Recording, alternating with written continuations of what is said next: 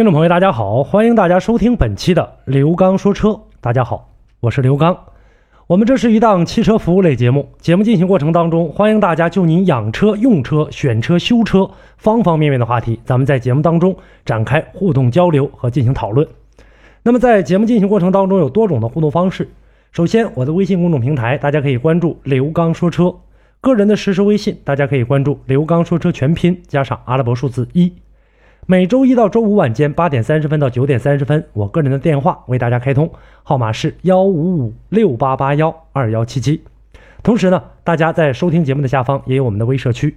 另外呢，除了刘刚说车之外，大家可以搜索刘刚车友圈，那里呢有每天直播的节目，是我跟所有车友朋友在实时的一些互动交流的一些录音，大家呢可以共同来收听一下，听一听呢我们的车友都遇到过哪些问题，这些问题是否也在您的身上？发生过，好，那接下来的时间我们就开始今天的刘刚说车。好，听众朋友，那么在今天的节目当中，我们跟大家共同来聊这样一个话题，我们来跟大家谈一谈什么叫做后车提示，这是一个什么意思呢？现在很多中高档车型身上，它的安全系统非常的丰富，但是在这种系统上又增添了一个辅助的设备，就是后车提示，在哪儿装着呢？就是我们倒车镜上。装了有红外传感器的这样一个东西，倒车镜大家都知道，它是往后看的。这种传感器呢，相当于电子眼睛，并且呢，它会发射不一样的频谱，而且呢，它的叫法也不一样，有叫雷达的，有叫这种红外传感器的。那就像咱们小区装的这种摄像头，大家看到了都是红外的。红外线又起到一个啥作用呢？就是在没有光线照明的时候，它呢可以通过辅助的这种光线。啊，看到摄像头里啊记录下来的一些影像。红外线又是什么？红外线呢？按照专业的术语来说，它的波长在一毫米到七百七十纳米之间，在光谱上呢，位于呢红外的光的这个外侧，具有很强的一种热效应，并且呢易于被物体吸收，通常我们称它为热源。通过呢云雾能力，它比呢可见光要强很多。你像在通讯呢。探测呀、医疗等方面有着广泛的用途。我们大家看过电影，有这种呢红外的这种热感成像的这样的一个显示仪，哎，利用的就是这种东西。我们也就管它叫红外光的。还有像微波、超声波、激光等等。但是不管用在什么地方，起到的功能基本上都是一样。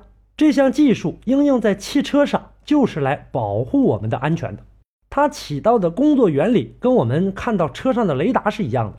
只不过它接受的频谱不一样，有不少车在倒车镜上安装了红外传感器，行车的过程当中，它会不断的监视后方来车的这样一个情况，尤其是在我们快速行驶的时候，或者我们在变道超车的时候，驾驶员都会看一眼倒车镜，观察一下后方有没有来车，这个时候是否可以安全通过。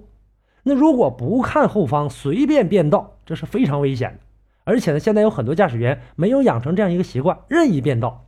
相信大家在行车过程当中都碰到过这样的驾驶员。现在就目前来看，世界上所有的车在后视的时候都有一个盲区，任何一款车都有，大家可以自己去体会。而且车身尺寸越大，这个盲区就越大。像我们看到那种大的工程车辆，它的盲区是相当大的。我们在遇到这类车的时候，如果你要变道超车，一定要迅速，不要犹豫，因为它根本看不到你的车。所以这个时候，我们也不建议大家用喇叭提示，因为他根本听不到。最好呢，用灯光闪烁来提示前车你要超车。那么有的时候呢，驾驶经验或者驾驶手法不足，尤其是一些新手上路，现在开车的过程当中都忙活不过来，哪有心思去看左右的倒车镜呢？一般这样的新手一段路下来，尤其是那种拥堵路段，他下来之后手心都是汗，尤其是当要转向的时候，他就会忘记观察左右的倒车镜了。这个时候是相当危险。那么，如果在这个过程当中，你的车上有这个辅助的安全措施，在倒车镜上有这只两只眼睛的辅助，那么你在转向的时候，它时刻帮你盯着后方的车辆，或者通过红外线对速度的一个判定，是后方要超你的车，还是你要呢这个转弯挡住后车？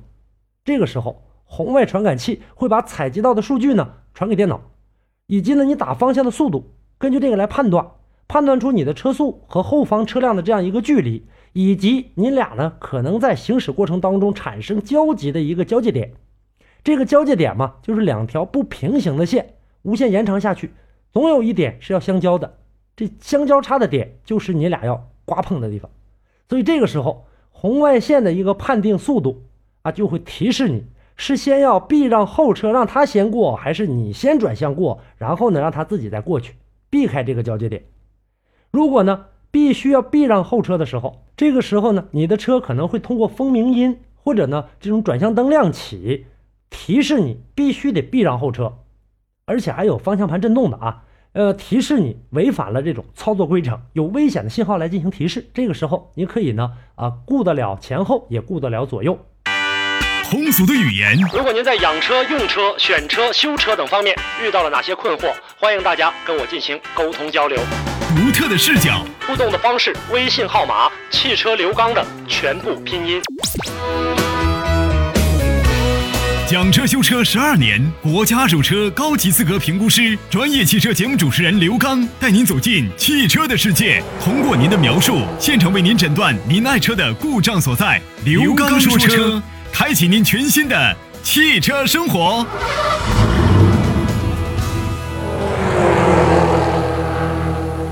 还有一种情况，你在正常行驶的时候，后面来车要超我们的车，但是要贴我们很近的这个过程。这个时候，红外传感器也会采集到数据，根据两台车的这个车速以及判断这个距离是否安全，它来决定。如果数值不对，它会判断出俩车的距离或者彼此的车速，两个车会刮碰的时候，它还是会通过这种像方向盘呐、灯光闪烁、风鸣音呐等等来提示驾驶员后方来车了，要掌握方向，注意避让。这么一来的话，哎，就减少了刮擦的一个可能。看起来呢，这个东西很实用，但是设计起来非常复杂。说起来又很简单，但这里面又包含了好多设计者的心思。虽然说是两个雷达也好，是红外线也好，但是它起到的作用，呃，却是呢跟普通的倒车雷达功能来比的话是要复杂的多。因为雷达只针对前进或者是倒退，而这个红外线或者呢雷达，它是反向的来进行监视的。因为我们在安装雷达的过程当中，两个性质和红外线的是不一样的。有了它呢，我们可以更安心的驾车。那么，很多朋友认为说我是老手了，没有问题。但是大家别忘了一句话：淹死的都是会水的。万一一个懈怠也很麻烦。有没有保险？